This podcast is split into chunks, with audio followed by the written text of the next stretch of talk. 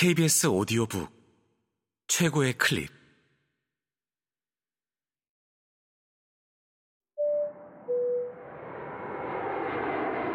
KBS 오디오북.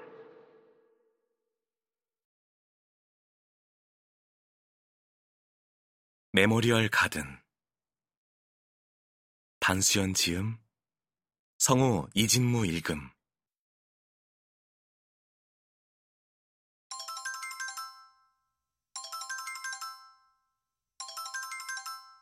양로원 직원에게 전화를 받은 것은 그 이듬해 가을 추수감사절 주간이었다. 지난 겨울 그 일이 있은 뒤 박노인은 한 번도 내게 연락을 하거나 찾아오지 않았다. 중학생이 된 아들의 공부를 봐주고 침실로 들어오니 밤까지 식당 일을 하고 온 아내는 옅게 코를 골고 잠들어 있었다. 샤워를 하고 맥주 한 캔을 따서 때마침 시작하는 11시 뉴스의 헤드라인을 듣고 있었다. 그때 벨이 울렸다. 밤늦게 울리는 전화벨 소리는 순식간에 사지를 움츠리게 했다. 전화기를 향해 손을 뻗는 사이 고향의 부모님 얼굴과 전날 밤 심란했던 꿈도 언뜻 스쳐갔다. 나는 소리를 낮추어 여보세요? 했다. Hello? Can I speak to Mr. Chung? 양로원의 서류에는 사망 후 한 라인이 순서대로 적혀 있는데 그 1순위가 나였다고 했다. 양로원 직원의 목소리는 너무 밝고 경쾌해 한밤중에 죽음을 알리는 음성이라고 생각하기 어려울 정도였다. 올 수 있나요? 가능한 한 빨리 옮겨주시기를 요청드립니다. 사망 시간이 언제인가요? 5분 전에 구급대가 와서 사망을 확인했습니다. 어, 유감스럽게도 저희 규정상 사망 후엔 한시도 여기에 둘 수 없습니다. 나는 시신 이송팀에게 양로원의 위치를 알려주고 사무실로 출발했다. 사무실 컴퓨터를 두드려 박노인의 유가족 연락처를 찾았다. 이상하게도 컴퓨터에 저장된 박노인 파일에는 멕시코에 산다는 딸의 전화번호밖에 없었다. 뉴욕에 산다는 아들의 전화번호를 찾기 위해 서류처를 뒤졌다.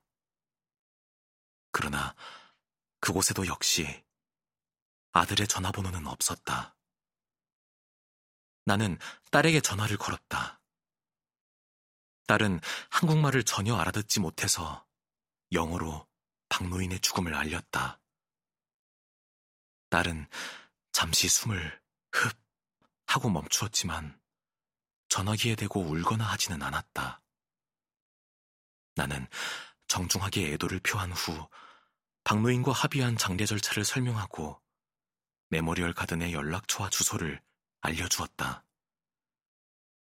딸은 비행기를 세 번 갈아타야 하기 때문에 아무리 서둘러도 이틀은 걸릴 것이라고 했다.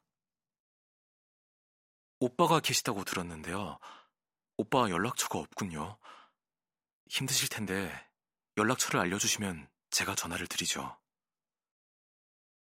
내 목소리가 너무 사무적으로 들리지 않게 조심하며 말했다. 괜찮아요. 오빤 제가 찾아보죠. 딸은 화를 참는 사람처럼 단호하게 말하며 전화를 끊었다. 다음 날 나는 지역 신문사로 부고의 초안을 넘기고 박노인이 자신의 부고를 알리기 원했던 친구들에게 일일이 전화를 넣었다. 개 중엔 벌써 저 세상으로 떠난 친구도 있고 연락이 안 되는 친구도 있었다. 노인의 딸은 사흘 후에 도착했다. 남편도 자녀도 없이 혼자였다. 왜 혼자 왔는지 궁금했지만 물을 수 있는 말은 아니었다. 장례식장에서는 연결식 때만 조문객을 받기 때문에 따로 상가는 만들어지지 않았다. 아버님이 제게 남기신 것은 없나요?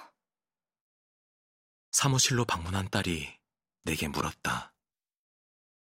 아, 그건 아버님 계시던 양로원에서 그때였다. 순간 물벼락을 맞은 것처럼 노인과의 약속이 떠올랐다. 나는 박노인의 딸을 이끌고 급히 양로원으로 향했다.